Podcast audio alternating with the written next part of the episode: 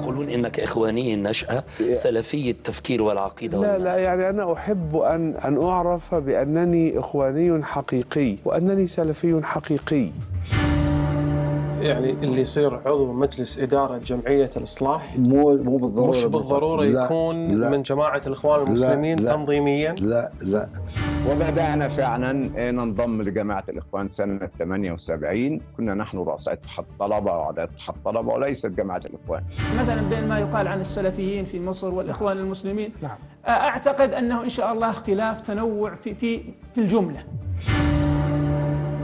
يعني لا شك إنه محمد بن سرور زين العابدين تاثر كثيرا من الناحية الفكرية بمحمد قطب. تعتبر التيارات الحركية السلفية هي حاصل الجمع بين التصورات القطبية والمودودية في الرؤية المنهجية للتغيير وعلى التوفيق بين عقيدة الولاء والبراء ومفاهيم الحاكمية والجاهلية من جهة والأسس العقدية والفقهية والمنهجية للسلفية في التعاطي مع الأصول ومصادر التشريع من جهة أخرى. تبنى هذا الخط التيار الصحوي ويصطلح على تسمية هذا المزيج بالسرورية وهو أحد روافد السلفية الحركية نسبة إلى محمد سرور نايف زين العابدين. أحد القيادات الإخوانية السورية واللي انتقل في منتصف الستينات الميلادية للإقامة في السعودية وتحديدا في منطقة القصيم عقب خلاف بينه وبين القيادات الإخوانية السورية. ليعمل مدرسا بالمعهد العلمي التابع لجامعة الإمام محمد بن سعود الإسلامية. وأذهب شخصيا إلى اعتبار إطلاق هذه التسمية على شخصية واحدة وهو محمد سرور هو من باب الوصف والتعريف بهذا التيار أو التنظيم. فدور المزج ما بين السلفية والإخوانية أو ما قد نطلق عليه إنجاز التعبير التسلف الإخواني أو الإخوان المتسلفون. أي نمو توجهات سلفية في داخل جسد جماعة الإخوان لا ينحصر بسرور بل يمتد لعشرات من القيادات الإخوانية. على رأسهم على سبيل المثال محمد قطب شقيق سيد قطب الأصغر والذي انتقل للإقامة في مكة المكرمة منذ أوائل السبعينات وبقي فيها حتى وفاته في العام 2014 واللي يعتبر أحد دعائم هذا التيار الحركي الفكرية والمنظر والملهم الأساس له. حيث ساهم من خلال عمله في جامعة أم القرى وعمل في التدريس وإلقاء المحاضرات والإشراف على عدد من رسائل الماجستير والدكتوراه. على بلورة رؤية إسلامية حركية مختلفة عن الإخوان والسلفية وإن كانت تجمع بينهما. عبر عن ذلك في كتاب مذاهب فكرية معاصرة وواقعنا المعاصر ومن بين من أشرف على رسائلهم الجامعية سفر الحوالي. أحد رموز هذا التيار السروري. صحيح أن تبلور التيار السروري نشأ في البيئة السعودية بحكم إقامة الشخصيتين فيها ونشاط الثنائي في التدريس وإلقاء المحاضرات لسنوات إلا أن التفاعل المشترك بين السلفية وجماعة الإخوان كان قد بدأ قبل ذلك في مصر منذ أوائل الخمسينات حيث تعزز مع حملة جمال عبد الناصر على جماعة الإخوان وفرار عدد كبير من قياداتها واستقرارهم بدول الخليج بحسب الباحث المصري حسام تمام. وقال في كتابة تسلف الإخوان تزامنت الموجة الأولى من تسلف الإخوان مع تراجع موقعهم في الحياة السياسية المصرية في عهد عبد الناصر نتيجة لضرب مشروع الجماعة وكوادرها وهياكلها التنظيمية. ولضخ دماء جديدة في الجسم الإخواني المنهك بفعل ضربات الرئيس عبد الناصر في 1954 و 1965 بحثت الجماعة عن سبل لاستقطاب شباب الجماعات الإسلامية والطلاب داخل الإخوان. وجرى التفاوض على طبيعة السلفية الإخوانية فحصل التعاضد التنظيمي بين مكونات سلفية وأخرى قطبية. بعد مناقشة التهم الموجهة إلى- الإخوان ومنها التفريط والتساهل الديني وإهمال أمور العقيدة وعدم مراعاة مسائل الهدي الظاهر كإطلاق اللحية والموقف من الفنون والآداب وخلافة. قررت جماعة الإخوان مجاراة قيادات وشباب الجماعة الإسلامية لملء فراغ المنظومة الإخوانية. فكانت أول طبعة لكتاب قواعد المنهج السلفي لمصطفى حلمي في دار نشر يملكها الإخوان.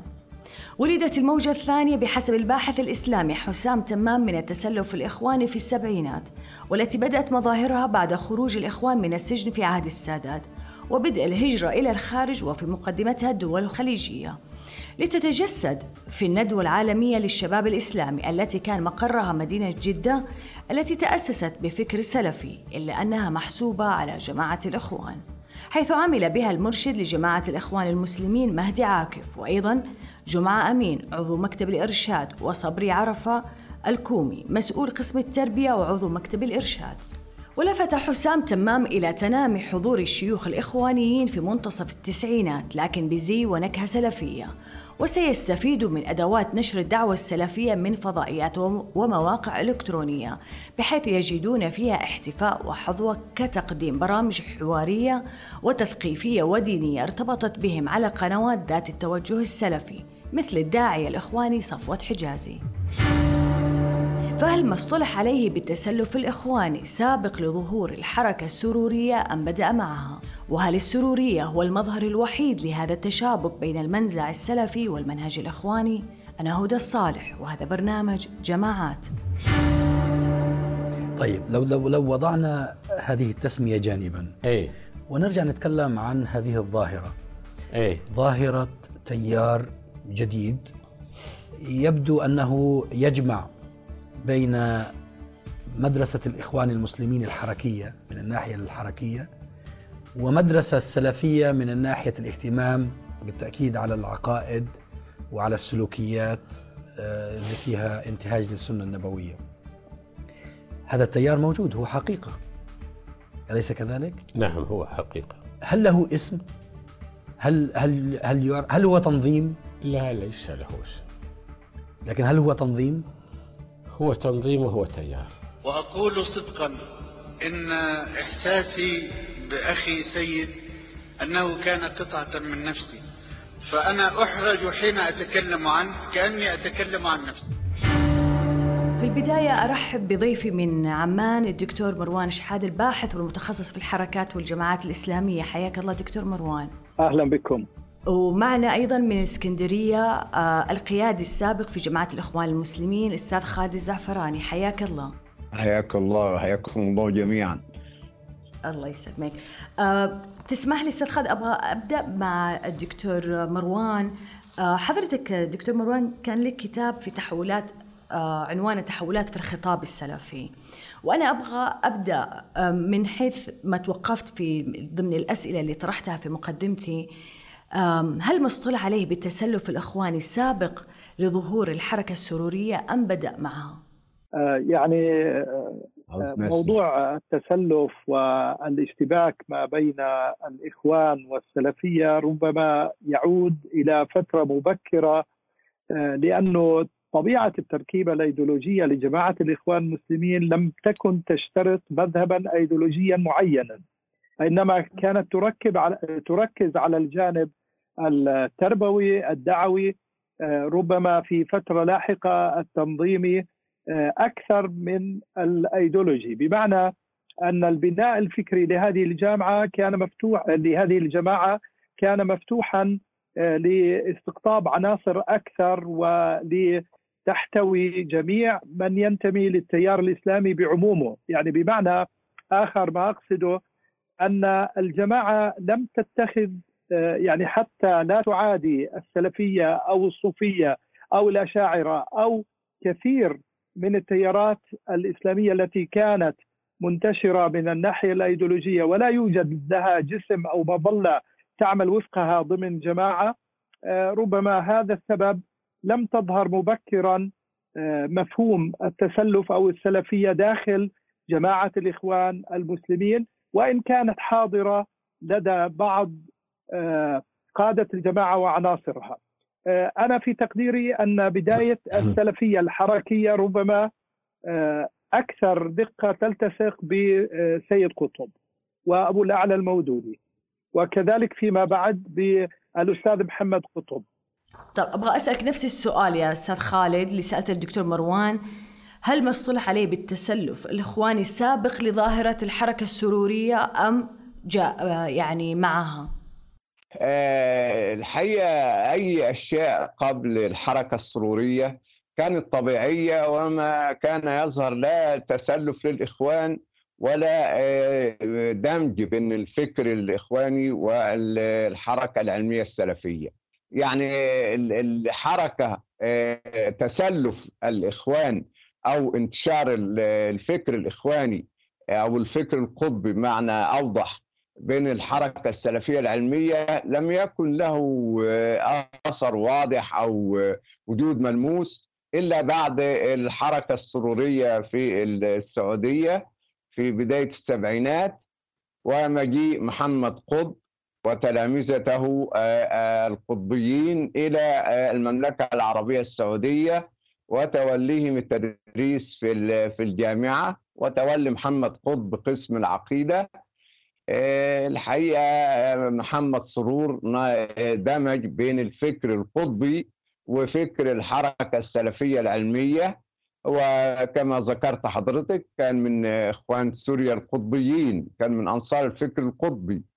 وأن ترك الإخوان في في سوريا وجاء إلى السعودية في نهاية الستينات. وبدأ بذكاء يدمج بين الفكر القطبي وفكر الحركة وفكر السلفي. الحقيقة يعني محمد سرور أو محمد قطب لم يكن هو دمج للفكر الإخواني والحركة السلفية ولكن دمج للفكر القطبي فكر سيد قطب فكر جاهلية المجتمع فكر الصدام مع المجتمع فكر أن هذا المجتمع مجتمع جاهلي ويجب الصدام معه وتغييره. هذه الأفكار التي حملها سرور وحملها محمد قطب وتم دمجها مع بعض الأفكار السلفية العلمية وتأثر بها كثير من الشباب السعودي. أبغى أسألك أستاذ خالد حضرتك عاصرت فترة السبعينات وتجربة الإخوان في ذيك الفترة والتيارات الفكرية السلفية بإسكندرية والقاهرة. وأيضا في داخل السجن أنا تهمني مرحلة السجن في 65 لما كان محمد قطب وسيد قطب في السجن بدأت كثير من الصراعات ما بين تيار القطبي ما بين شباب بدأت تتكون عندهم الخط السلفي وأيضا جماعة الإخوان. ودي إنك تستذكر لي إيش كان محمد قطب في هذه المرحلة مع أي تيار و إيش الأيديولوجيا اللي كان يحملها في ذي الفترة؟ في سنة 67 داخل السجون تم وضع مجموعة 30 شخص على رأسهم محمد قطب في زنازين تسمى زنازين شمال فقال لهم محمد قطب إن السيد قطب يقصد في كلامه في الظلال ومعالم في الطريق أن هذا المجتمع جاهلي وأن هؤلاء الناس العامة غير مسلمين إلا من انضم لجماعة الإخوان أو الطائفة المؤمنة أو من يفهم لا إله إلا الله حق المعرفة كما ذكرها المودودي في كتاباته. وبدأ محمد قطب يبلور فكر التكفير عند هؤلاء المجموعة التي كانت هي رموز ودعاة التكفير في العالم العربي في مصر والعالم العربي فيما بعد. كان منهم شكري مصطفى زعيم جماعة التكفير والهجرة. وعبد المجيد الشاذلي التلميذ النجيب الأول لمحمد قطب الذي أتى به إلى السعودية في أوائل السبعينات وكان معهم كل رموز الفكر القطبي الذين نشروا هذا الفكر في مصر كما ذكرنا والعالم العربي. محمد قطب قال لهم هذا مجتمع جاهلي وهؤلاء ناس غير مسلمين ونحن في مجتمع يشبه مجتمع مكة. آه ثم أرسل له حسن الهضيبي أنك شققت الجماعة إلى صفين وبذلك آه يعني صنعت انشقاق في الجماعة فترك المجموعة فانشقت تلك المجموعة التكفيرية إلى فكرين تكفيريين رئيسيين. هما جماعة شكر مصطفى فكر التكفير بالإصرار على المعصية وفكر والتوقف والمجموعة الأخرى عبد المجيد الشاذلي ومصطفى الخضيري وأحمد عبد المجيد ومحمد مأمون وأحمد عبد المجيد وغيرهم إلى تكفير المجتمع بعدم العذر بالجهل والأخذ بمذهب التقية أي أنهم يظهرون ما يبطنون فكانوا يقول الناس أنتم مسلمون للإخوان وهم يعتقدون أنهم كفار لبقية الإخوان. وكذلك للناس خارج المكت... خارج السجون بعد ذلك. فأصبح هناك طيران فكريان خرج في بداية السبعينات عندما أفرج السادات عنهم وشكري بدأ ينشر فكرته وكون جماعته التي عرفت باسم جماعة التكفير والهجرة. ونشر أيضا عبد المجيد الشاذلي ومجموعته فكرهم القطبي الشرس الصدامي وانتشر هذا الفكر في مصر.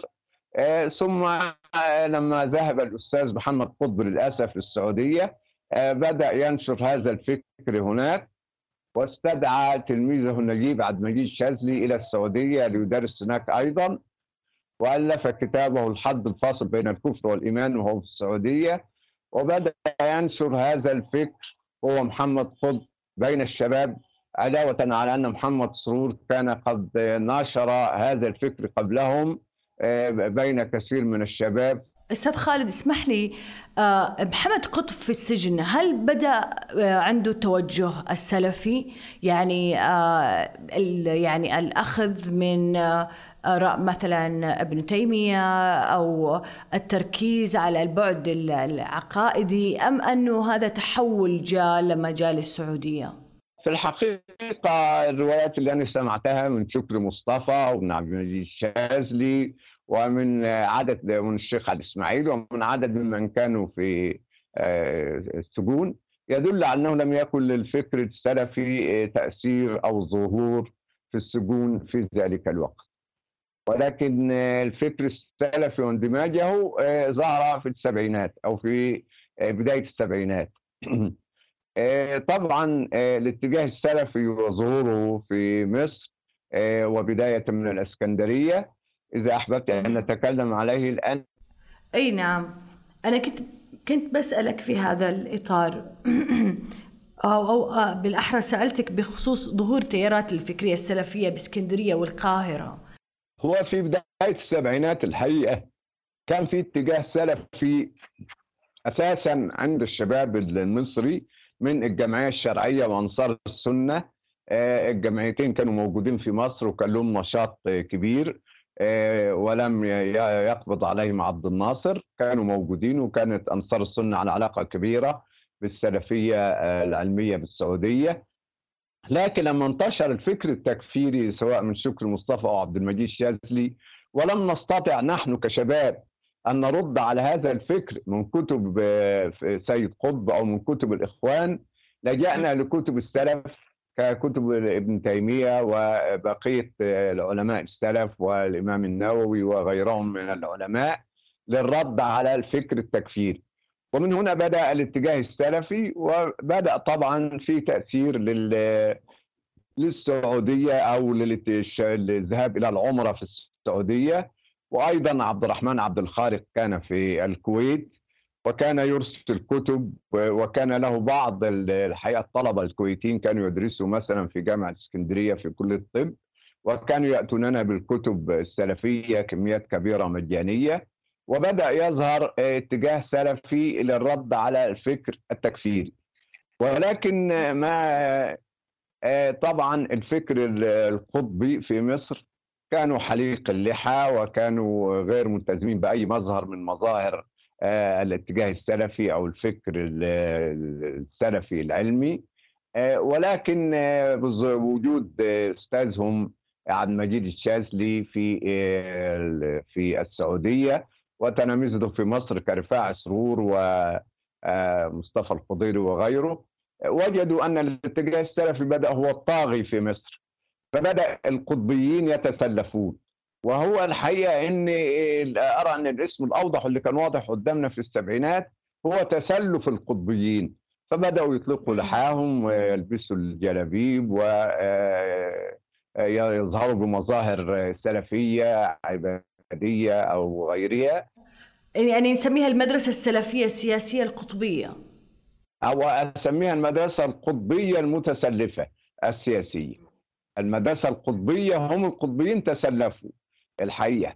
آه، لكن عقيدتهم الداخلية كلها التي تؤمن بجاهلية المجتمع وحتمية الصدام والعزلة الشعورية وغير ذلك كامنة بقوة لنفوس وعقيدة هؤلاء الشباب كما كانت كامنة في نفوس عبد المجيد الشاذلي ومحمد قطب وتلامذته في السعودية ودمجوها مع آه، الفكر السلفي الموجود بالأراضي السعودية أو المتمكن في الطبيعة السعودية.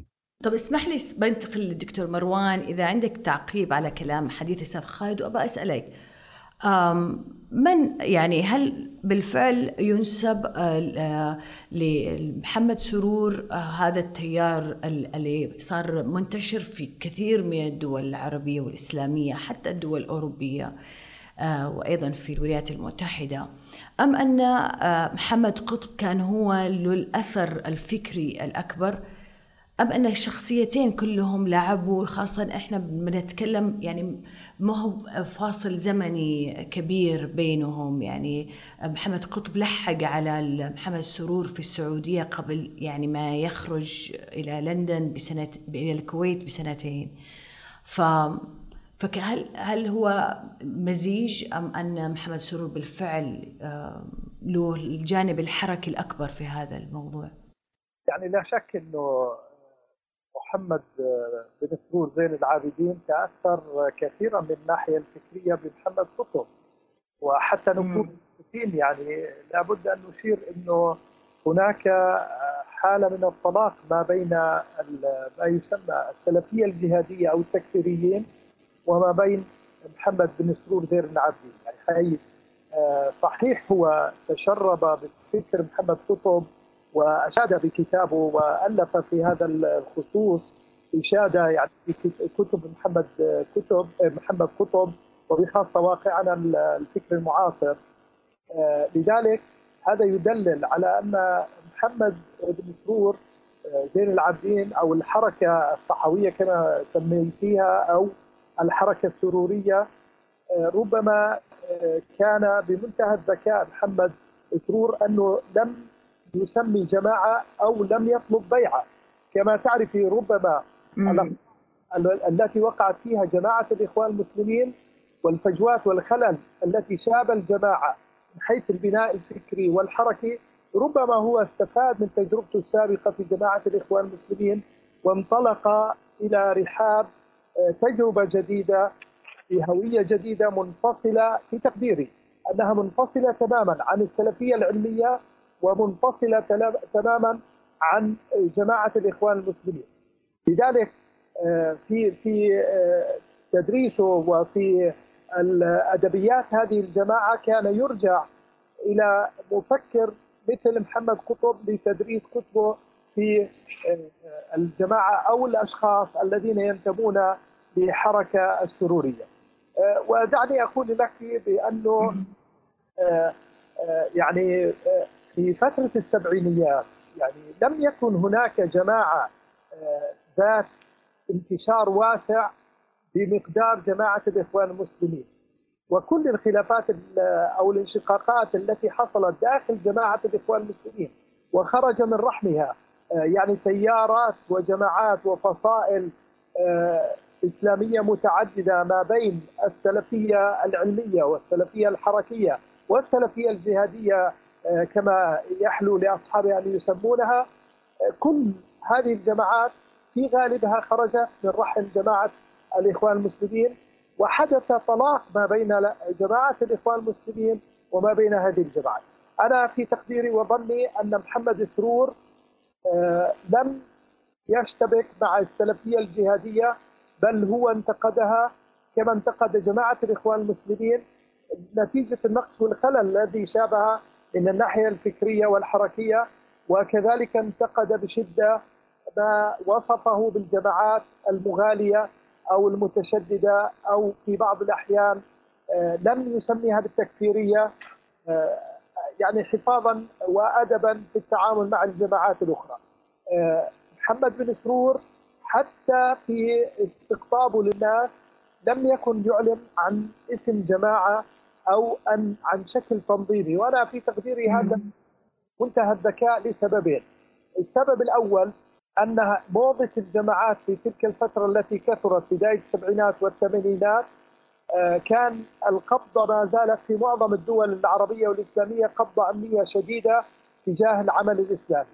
وبرز الثورة الثورة الخمينية عام 79 وحركة جهيمان عام 79 واغتيال الرئيس المصري الأسبق أنور السادات عام 79 فبالتالي الأجهزة الأمنية في تلك الفترة آه، فتحت عيونها وبدأت بملاحقة ورصد وتحركات الجماعات الإسلامية. لذلك فترة نشأة الحركة السرورية آه، ربما آه، ألقت بظلالها هذه الظروف الذاتية والموضوعية على أن يبتكر فكرة بأنه لا يكون لدى لدى الجماعة تسمية أو لدى الجماعة لا يكون تنظيم.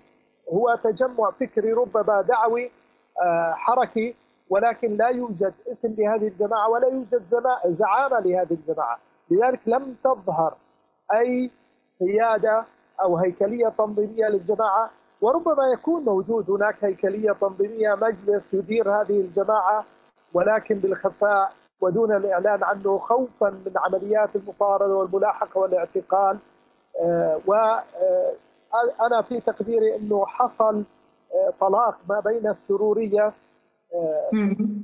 كثير من الشخصيات التي ذكرت في كثير من البلدان العربية دول الخليج والولايات المتحدة ولندن. لأنه كما هو معروف يعني لندن حينما انتقل إليها الشيخ محمد سرور آه، أسس مجلة البيان وكذلك مجلة السنة. فبالتالي آه، هي وأسس وأسس المنتدى الإسلامي اللي كان تجمع للسرورية في عاصمة لندن. نعم هو المنتدى مظلة لكي يجمع الأشخاص الذين آه، يعني ينتمون لهذا التيار الواسع الذي انتشر في عديد من دول الخليج. لذلك أنا أقول أن أن أن نتهم التيار السروري بأنه قريب أو مولد للعنف وقريب من الجماعات الجهادية في الوقت الذي أن الجماعات الجهادية تعتبر آه، السرورية حركة على الأقل آه، مرتدة في بعض الأحيان وأحيان أخرى منافسة وأنها حركة آه، مميعة للهوية الإسلامية ولا تقترب منها بشكل كبير. وكذلك محمد سرور ينتقد الخروج على النظم السياسية من قبل هذا أو الدعوة للخروج على هذه النظم السياسية ولم آه، تشر أي من أدبياته أدبيات هذه الحركة السرورية أو تصريحات آه، نفس آه، زعيم هذا هذا التيار إلى دعوة إلى الخروج على النظم السياسية. ربما هو يعترض يعترض كحركة إصلاحية حركية يعترض على المشاركة في البرلمان وكذلك على الديمقراطية كمبدأ لأنه تأثر بمحمد قطب مما لا شك فيه. ولكن دعيني أقول لك يعني محمد قطب كان يعد لدى الإسلاميين بشكل عام وليس فقط لدى جماعة الإخوان المسلمين إنه من المفكرين الذين شخصوا المشكلة الإسلامية. أنت كما تعلمي يعني الحركات الإسلامية في فترة السبعينات والستينات والثمانينات آه، كانت تبني آه، يعني حركتها الدائمة والمستمرة في البحث عن آه، شخصيات منظرة لهذا التوجه وذاك التوجه. لذلك كان المفكرين في تلك الفترة قليلين أنا في تقديري. وكانت المرجعيات هذه التي تؤثر في البناء الفكري ربما آه، تستند إلى أدبيات بعض آه، طلبة العلم من جماعة الإخوان المسلمين أو طلبة العلم من حزب التحرير لأنه لديه تراث أدبي واسع حركي وسياسي. وكذلك بدأت الحركة السلفية آه، ما يسمى بالإصلاحية أو الجهادية بإنتاج أدبي يستند إلى تفسير وتأويل كتب الشيخ محمد بن عبد الوهاب وكذلك كتب ابن تيمية وابن القيم. وفيما بعد بدأت آه، يعني تتضح معالم هذه الهوية للجماعات وبدأت المفاصلة فيما بينها فيما بعد في بداية التسعين طب أستاذ آه، آه، حضرتك أنت التقيت بالشيخ محمد سرور. في في الأردن التقيت عدة مرات. هل صار بينكم نقاش أو حديث أو سالته بخصوص هذا؟ يعني رغم أنهم علنا أو بخطاباتهم بيرفضوا الأعمال المسلحة اللي تقوم فيها السلفية الجهادية آه، لا يؤيدوها. لكن مع ذلك مثل ما تفضلت وقلت أن هذه الجماعات أو المسلحة بتخرج متأثرة من التيار السروري. يعني ربما ربما التقيت بالشيخ كان فترة مريض يعني التقيت به مرتان فكان زيارة مريض وجرى حديث في الواقع قليلا عن بعض التجارب وإنه كان هناك ضغوطات للطلب منه لمغادرة الأردن في تلك الفترة وخرج من الأردن إلى قطر. نتيجة إنه كان شخصية إشكالية يعني ولا تريد الأردن أن تقع في إشكالية مع بعض دول الجوار. لذلك يعني في المرة الأولى كان مريض يعني وجدته في بيته بالفعل والمرة الثانية كان ينوي مغادرة الأردن قبل مغادرته ربما بأسبوع لأنه طلب منه مغادرة الأردن خلال فترة وجيزة لكي لا يتم إحراج أو يقع في تأثير على علاقات بعض دول العربية والإسلامية بسبب وجود هذه الشخصية الإشكالية في الأردن. أنا في تقديري إنه محمد هل توفي في قطر أم في الأردن؟ أظن إنه توفي في قطر نعم. لم لم لم يمت في الأردن وإلا كان سمعنا يعني عن جنازته وحضرناها ولكن أظن في قطر كما علمت لاحقا. يعني محمد محمد سرور اذا اليوم إذا سألت أي شخص من جماعة محمد سرور والمتأثرين بمنهج محمد سرور لا تجدي اسم للجماعة ولا شكل تنظيمي. يعني لذلك أنا أقول أنها ظاهرة أو تيار دعوي فكري ربما يكون يقترب من السياسة قليلا لأنه أيضا موقف سياسي واضح من النظم السياسية ومن العملية الديمقراطية ومن الانتخابات والأحزاب وتشكيلها وغير ذلك لا يوجد أدبيات واضحة في هذا الخصوص لدى الجماعة. اذا يمكن وصفها بتيار دعوي فكري. بسألك في نقطة من مظاهر الاختلاف بين التيار السروري عن جماعة الإخوان اعتماد المراجع النظرية المنهجية على مستوى الكتب فرغم اعتماد التيارين كلهم على سيد قطب في تفسيره في ظلال القرآن للفهم الحركي للقرآن إلا أنهم اختلفوا في عندما وصلوا للسيرة النبوية وكيف استثمارها عمليا. كان هناك كتاب فقه السيرة للإخوان السوري منير الغضبان. اعتمدتها جماعة الإخوان المسلمين يعني واعتبر يعني إنه هو هذا التثقيف بالسيرة النبوية اللي صار يعبر عن رؤيتهم وفهمهم المنهجي للسيرة النبوية. بالمقابل بالنسبة للتيار السروري خرجوا يعني يجدوا بديل لهم فكان قبسات من السيرة لمحمد قطب. لكن ما كان كافي ومن هنا ألف محمد سرور كتابة فقه السيرة النبوية. فأبغى أسألك هل هذا يؤكد على محاولة خلق مرجعيات فقهية مختلفة عن جماعة الإخوان المسلمين؟ وبالإطار هذا نفسه هل كان هناك استقلال فكري كامل بداية نشوء السرورية عن جماعة الإخوان المسلمين؟ يعني هناك نقطتين يعني أنت سؤالك يتعلق بشقين الشق الأول هل الجماعة السرورية حالت أن حاولت أن توجد بنفسها منهجية فكرية مستقلة عن جماعة الإخوان المسلمين عن السلف.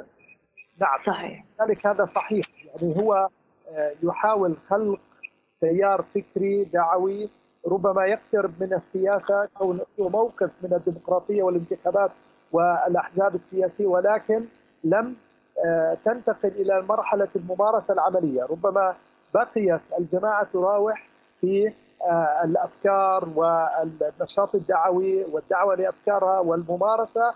لم تقترب إلى تشكيل مظلة حزبية في كثير من البلدان بل بقيت المنتدى الإسلامي في في لندن والمجلتين اللتان تعبران عن الحركة الفكرية للسرورية. أما فيما يتعلق إنه كان يستند إلى أفكار جماعة الإخوان المسلمين أنا في تقديري هو استند من إذا اعتبرنا أن محمد قطب من المفكرين لجماعة الإخوان المسلمين وتأثر بمدرسة سيد قطب وثم انتقل لمدرسة خاصة به. أنا في تقديري أن السرورية تأثرت كثيرا بمحمد قطب وليس بسيد قطب لأن هناك مفاصلة في المجتمع والجاهلية لدى السرورية وكذلك هناك مفاصلة وعدم رضا عن الخروج على الحاكم. لذلك لا لن تجدي شخصية تنتمي للتيار آه، أو الحركة السرورية قامت بالدعوة إلى الخروج على الحكام في أي مكان هذه الحركة. وأنا في تقديري حتى كثير من الإسلاميين يخلطون ما بين آه، الجماعات التي المتشددة التكفيرية كما يسميها الإعلام والجماعات الجهادية كما يحلو لأصحاب تسميتها وما بين كثير من التحولات آه، وديناميكية حركة الأشخاص الذين انتقلوا من جماعة إلى جماعة. وأنا في تقديري هذا نابع من آه، الأخطاء والخلل الذي وقعت به كثير من الجماعات وأن نظرتها غير شاملة ولا تحتوي الإسلام آه، بكليته. لذلك الأشخاص بدأوا يبحثون عن هوية جديدة لجماعة جديدة في فترة الثمانينات. وفي تقديري أيضا أن فترة التسعينيات شهدت مفاصلة ومفارقة في تشكل هويات إسلامية كثيرة طب أستاذ هل بيختلفوا تلامذة محمد قطب عن تلامذ آه عن تلامذة محمد سرور؟ طبعا إحنا عندنا يعني من آه، مثلا آه محمد سرور كان معروف مثلا أحد تلامذته اللي لازم سلمان العودة بينما مثلا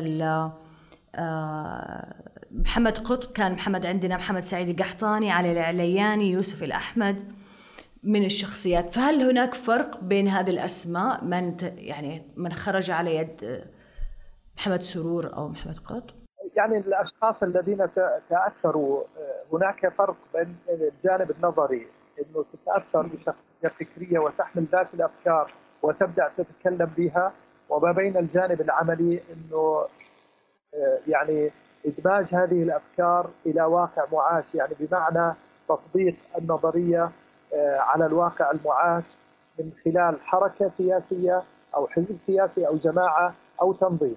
فبالتالي هل انتقل سلمان العودة وعلي العلياني ومحسن العواجي وسفر الحوالي إلى آه، مرحلة من حمل هذه الفكرة أو الفكر السروري لنقل أو القطبي إلى الحركي أنا في تقديري هذا ما زال مفتوحا لأنه لم يثبت إنه حاولوا تشكيل جماعة سياسية أو حزب سياسي آه، يحمل ذات التوجهات والايديولوجيا. طيب أب... آه، أستاذ خالد أبغى أسألك آه، محمد قطب لما توفي كثير من الشخصيات البارزة في جماعة الإخوان المسلمين يعني نعت آه، ويعني جلست تتكلم تتحدث عنه وتذكر ذكرياتها معه ولقاءاتهم كان من بينهم آه، يوسف القرضاوي وغيره من الشخصيات والقيادات في جماعة الأخوان.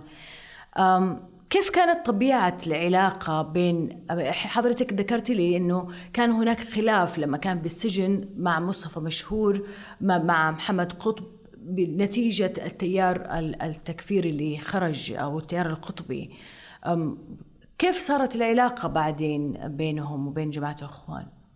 آه لا شك أن كتابات محمد قطب مثل جاهلية القرن العشرين وغيرها من الكتب آه تعد رافد من روافد الفكر الأساسي لجماعة الإخوان آه المسلمين جماعة الإخوان تبنت آه، أفكار سيد قطب وأيضا أفكار محمد قطب.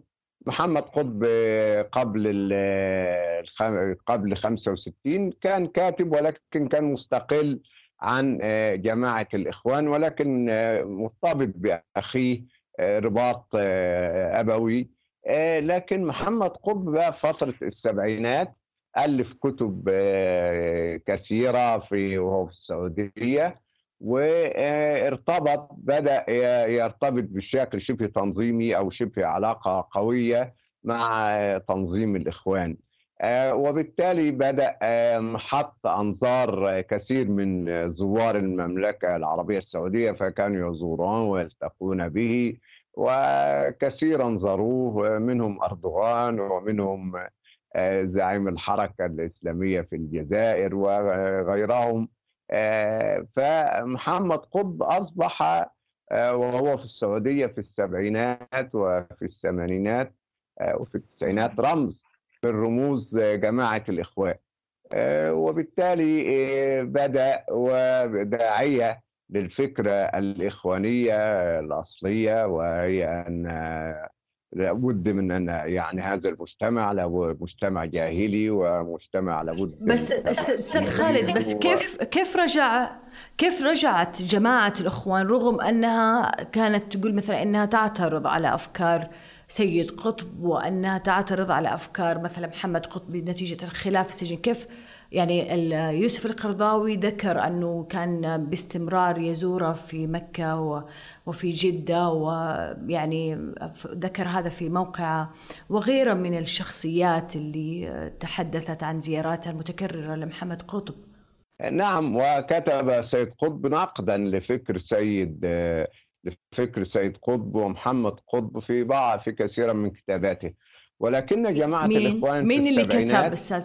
جماعة الإخوان في السبعينات كما رأيناها ورأيتها بعيني في في نهاية السبعينات كانت تحاول أن تظهر بمظهر المعتدلة أيام الأستاذ عمر التلمساني عندما كان مرشدا لها أمام النظام الرئيسي السادات وأمامنا أمامنا كشباب في الجامعة وتخرج من الجامعة وكنا نعد قوة ضخمة ونحن الذين أحيينا جماعة الإخوان وانضمام عدد كبير أو رموز العمل الإسلامي في الجامعة في الطلابي في الجامعة لجماعة الإخوان في نهاية السبعينات في 78 و 79 أحيا جماعة الإخوان. الحقيقة كانت تحاول جاهدة أن تظهر أمامنا أنها بعيدة عن أفكار سيد قطب ومحمد قطب وتتبرأ منهم وكان ذلك على لسان الأستاذ عمر التلمساني والأستاذ فريد عبد الخالق وغيرهم من جماعة الإخوان. ولكن الحقيقة بعد الثمانينات بدأت تظهر جماعة الإخوان بوجهها الحقيقي القطبي وما كان من تصريحات على لسان زعمائها وقادتها لنا وللرئيس السادات كان فقط للتقيا والإظهار بأن جماعة الإخوان معتدلة لأن نحن كشباب طلابي كنا نكره فكر محمد قطب وأيضا لنا ملاحظات كثيرة على فكر سيد قطب وكان لنا اتجاه سلفي. هل التقيت بمحمد قطب؟ صارت بينه بينك وبينه حديث مواجهة سواء في السجن أو خارجه؟ لا لم ألتقي بمحمد قطب الحقيقة. أنا ألتقيت بكل رموز الجماعة أتباعه كلهم جميعا عبد المجيد الشاذلي ومصطفى الخضيري ومحمد مأمون ورفاع السرور وغيرهم. لكن الحقيقة محمد قطب لم ألتقي به ولكن كنت متابع جيد لأنني كنت أرد على فكر التكفير ونشرت سنة 75 وأنا طالب في الأهرام أنهم يرددون فكر الخوارج على أفكار شكري مصطفى. وعبد المجيد الشاذلي. لكن أستاذ خالد أستاذ خالد في البعض بيميز بين قطبية عبد المجيد الشاذلي وقطبية آه تيار محمد قطب ومن معه يعني. هل تتفق مع هذا؟ طبعا آه هو تلميذه النجيب وهو استدعاه للسعوديه وهو أعطاه فرصة كبيرة في السعودية آه لينشر فكره وجمل صورته أمام السلطات السعودية. إن لم نقل خدعهم وخدع الجميع هناك بأنه بأنه أخفى فكره التكفيري الحقيقي وكان يظهر التقية كما ده كانت أساسيات من أساسيات الفكر القطبي التقية لكن الحقيقة هو ده فكر واحد وده فكر أنشأ جماعات شرسة جدا. لا نستطيع ابدا أن نجعل فكر أن نقول فكر يقول هذا المجتمع مجتمع جاهلي هذا المجتمع يجب الصدام معه هذا المجتمع يجب أن يكون بيننا وبينه عزلة شعورية. ثم نقول هذا فكر ونرفض العنف كما كان يدعي سرور ومحمد قطب كما ادعى سرور ومحمد قطب. لا ابدا. ما دام فكر لابد يتحول إلى شيء عملي. طب أبغى أسألك اسمح لي أستاذ آه، آه، خالد. في آه، في كتاب حسام تمام ذكر بيتكلم عن فترة داخل السجون في فترة عبد الناصر في الستينات. يقول لك لقد كانت تذاكرها يقصد جماعة الإخوان في ذاك الوقت وتدارسها جزءا من أدوات التأطير وشد اللحمة داخل الاعتقال تماما مثل ما جرى التشديد على التمسك بالذكر الحنيف وحفظ القرآن وتلاوته كسبيل لتنمية قدرات الصبر والاحتمال لدى الإخوان. كما يمكن ربط ذلك أيضا بسياق المرحلة داخل جماعة الإخوان وهو السياق الذي ارتبط على نحو واضح بمحاولة الجماعة النائي بنفسها عن أطروحات الجاهلية والتداعيات التي أعقبت فكر سيد قطب في تاريخ الحركة. وقد يكون هذا ملمحا يفسر اتجاه الجماعة نحو تبني الأدبيات السلفية التي كانت تعنى بالتفسير والعبادات والأخلاق فتبتعد بطبيعتها عن الصدام مع الأنظمة. يعني هو بيضع أن هذه كانت بداية ملامح التأثر أو دخول ال ال المزيج السلفي في داخل جسد جماعة الإخوان المسلمين. آه، الشيء الذي كان يعني جماعة الإخوان والمرشد حسن الفضيبي وابنه مأمون الفضيبي وغيرهم هو وحدة جماعة الإخوان. آه، وردوا على فكر التكفير العنيف لمحمد قطب كتاب ألفوا كشكول دعاة لا قضاة. لكن ذكر ذكر بعدين انه تم التشكيك إنه هذا حقيقة هو كتاب هو كتبه. لا هو هم كتبوه داخل السجن. آه، وقد يكون عاونهم فيه بعض المفكرين الذين كانوا يردون يردون علماء الأزهر. على يردون على فكر آه، محمد قطب وسيد قطب كاتب اسمه محمد علي آه، وغيره.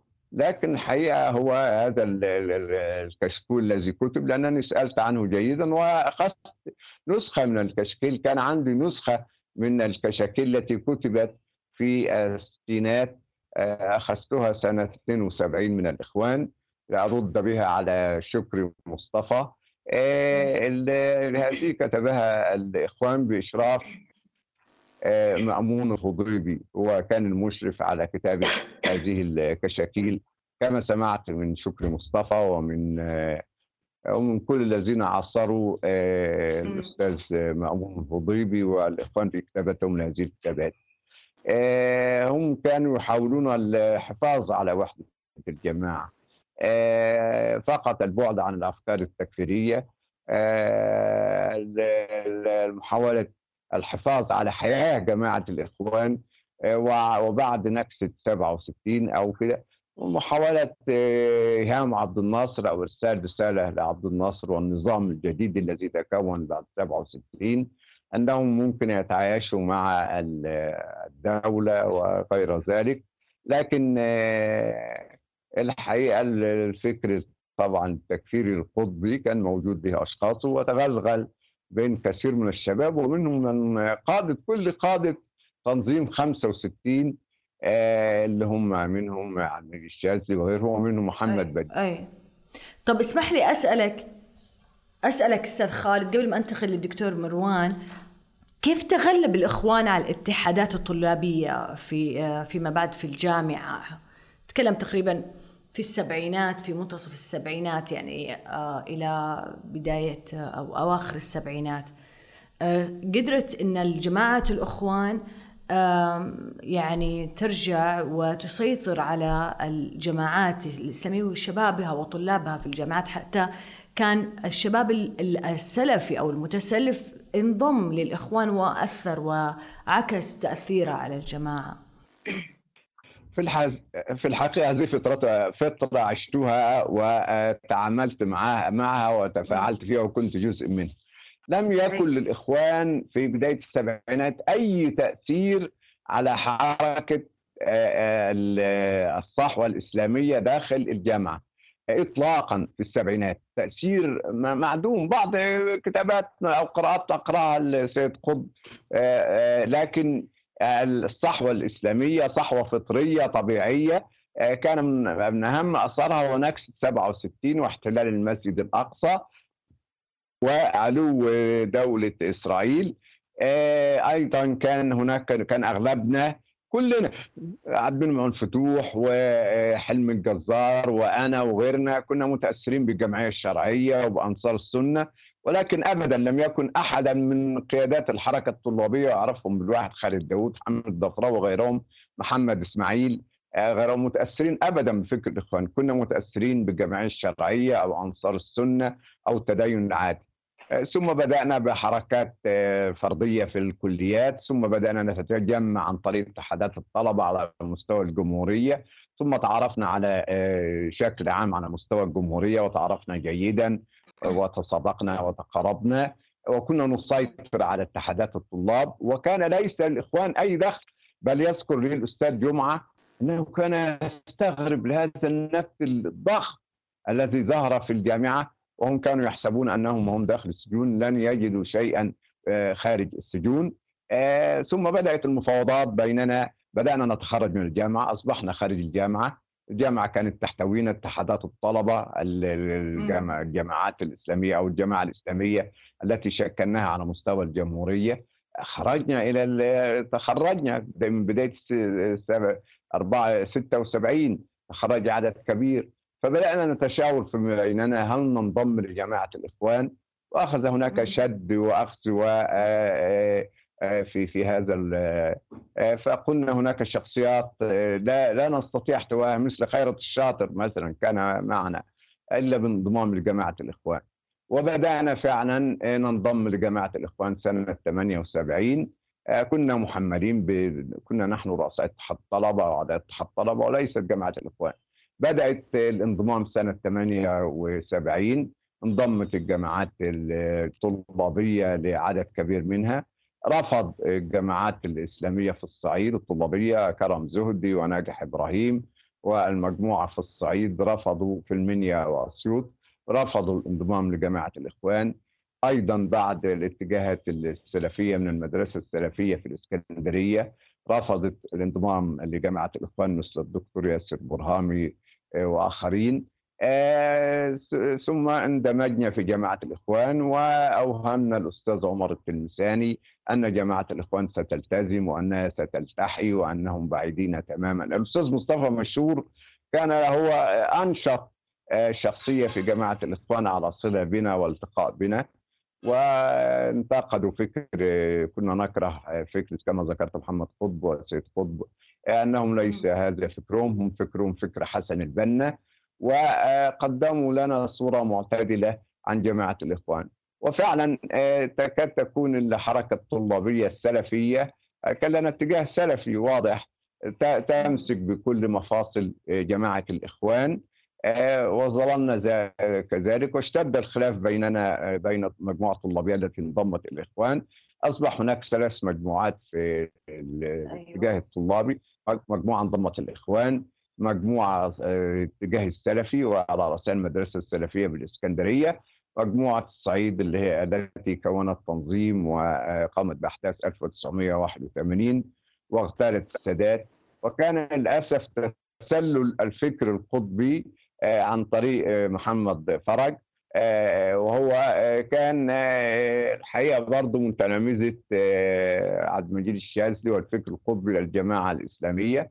ويعني جعلهم يؤمنون باستحالة الدم وقتلوا الجنود في أقسام أسيوط. وأصبحت هناك ثلاث اتجاهات بعد مقتل آه، السادات وأحداث أسيوط وحالة التحفظ الشهيرة. آه، تم اعتقال كل أغلب رموز الاتجاه الإسلامي وكنت أنا منهم داخل السجون. وبالتالي وقف وقفت تماما الحركة الطلابية داخل الجامعات وثم خرجنا بعد عام وللأسف بدأ بعدها يظهر آه، العناصر القطبية التي كانت تسيطر في الخفاء كمحمود عزت ومحمد البحيري وغيرهم على جماعة الإخوان وتمسك بخطوطها من الخلف.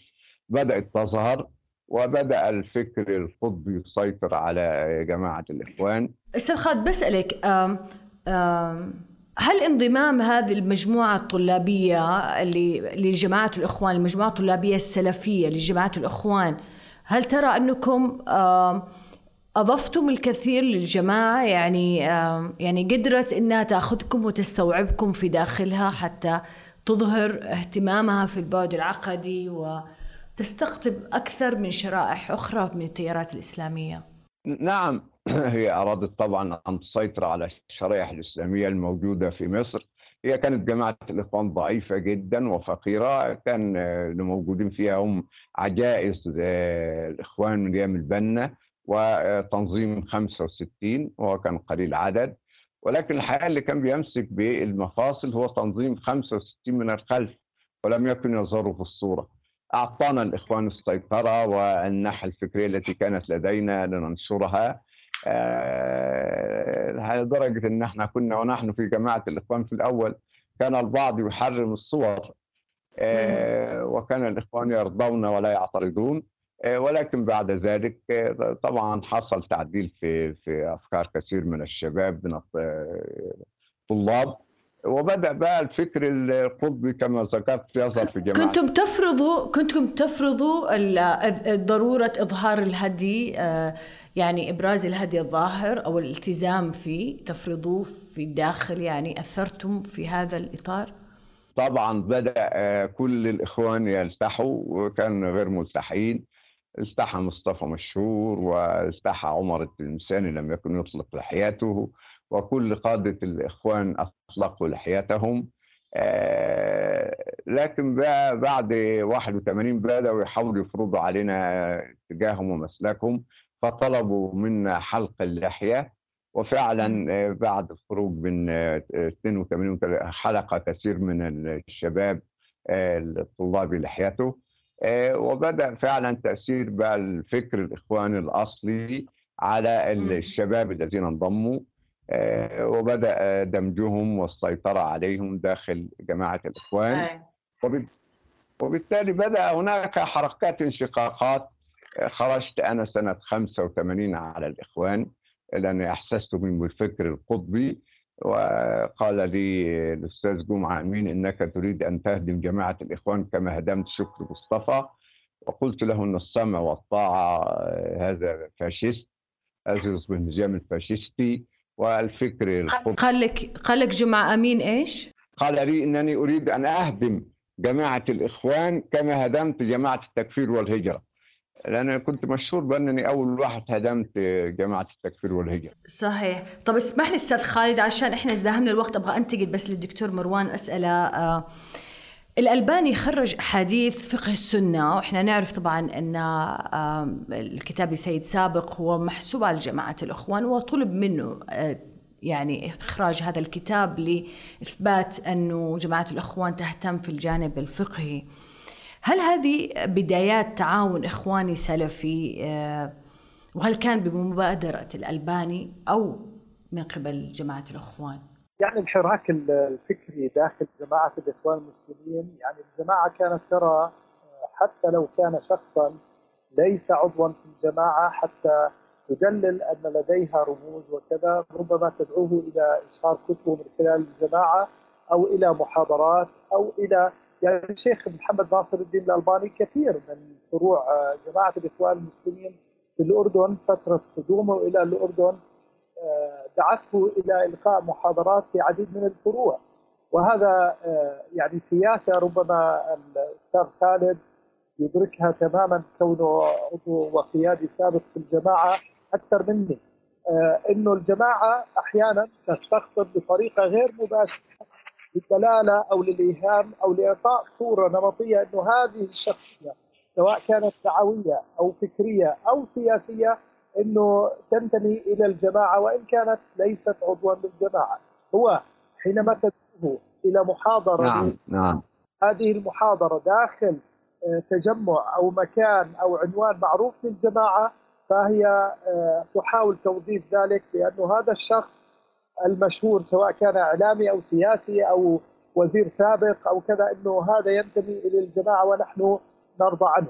وأحيانا تدعم شخصيات و تقوم بعمل دعاية انتخابية لشخص وهو ليس من الإخوان وإنما بقراءتها المشهد باستقراء المستقبل إنه هذه شخصية فاعلة ومؤثرة في المجتمع وربما تفيدنا تستفيد من جمهوره. على أصوات ضمن قائمة معينة تعود بالفائدة على الجميع.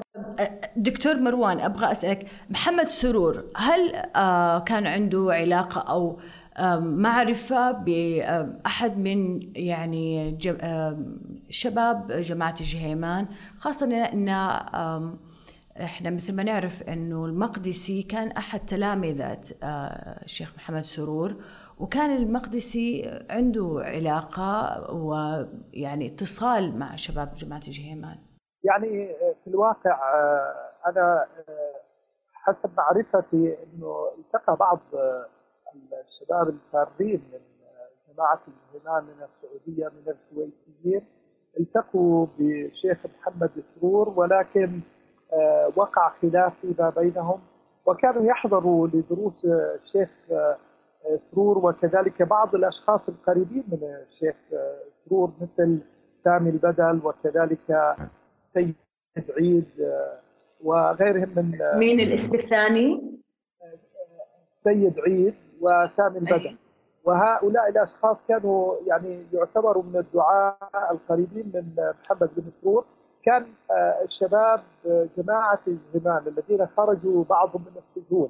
أو هربوا من المحاكمة داخل السعودية إلى الكويت كونهم كويتيين أو سعوديين حتى والتقوا بهؤلاء. ولكن ما علمت إنه بالفعل التقوا ولكن لم يرقوا أو لم يرقى هذا الفكر وهذا التوجه إلى أو يتماهى مع رؤاهم وطروحاتهم المتشددة. لذلك ابتعدوا عن هذا التيار تيار السروري تحديدا. أيوه. طب أبغى أختم بسؤال دكتور مروان وبإيجاز. من اخترق الآخر أكثر؟ ومن كسب؟ هل آه التيار السلفي؟ أم الإخوان. آه أنا في تقديري أن السلفية كحركة فكرية أو علمية ربما استطاعت أن تخترق كثير من الجماعات. وربما اقتربت إلى السرورية كثيرا وأثرت عليها ولكن أصبحت موضة لدى الشباب الملتزم الإسلامي إنه لابد إنه ينتهج جانبا من السلفية فيما يتعلق بموضوع الأفكار وطريقة تناول الأحاديث والتعامل مع الآيات القرآنية، لذلك أنا أرى أن السلفية ألقت بظلالها على كثير من الجماعات الإسلامية المعاصرة بما فيها حتى الصوفيه. طيب شكرا جزيلا، اسمحوا لي أبغى أقرأ بس الخاتمة. لا يمكن النظر إلى التيار السروري بالخليج والذي تبلور مشروعها في مطلع الثمانينات بمازل عن التسلف الإخواني في مصر، الذي بدأت ملامحه منذ منتصف الخمسينات وتصاعد في السبعينات في ظل تقارب التيارات الإسلامية وتداخلها. الأمر الذي أدى إلى تأثر الكل بالكل. وهو ما كان متوقعا في تحولات رآها الكثير من المراقبين منتظرة ومتوقعة على كل خارطة الانتشار للتيارات الإسلامية بما فيها الدول الغربية التي تأويهم أو تحتضنهم. هذا جماعات وأنا هدى الصالح.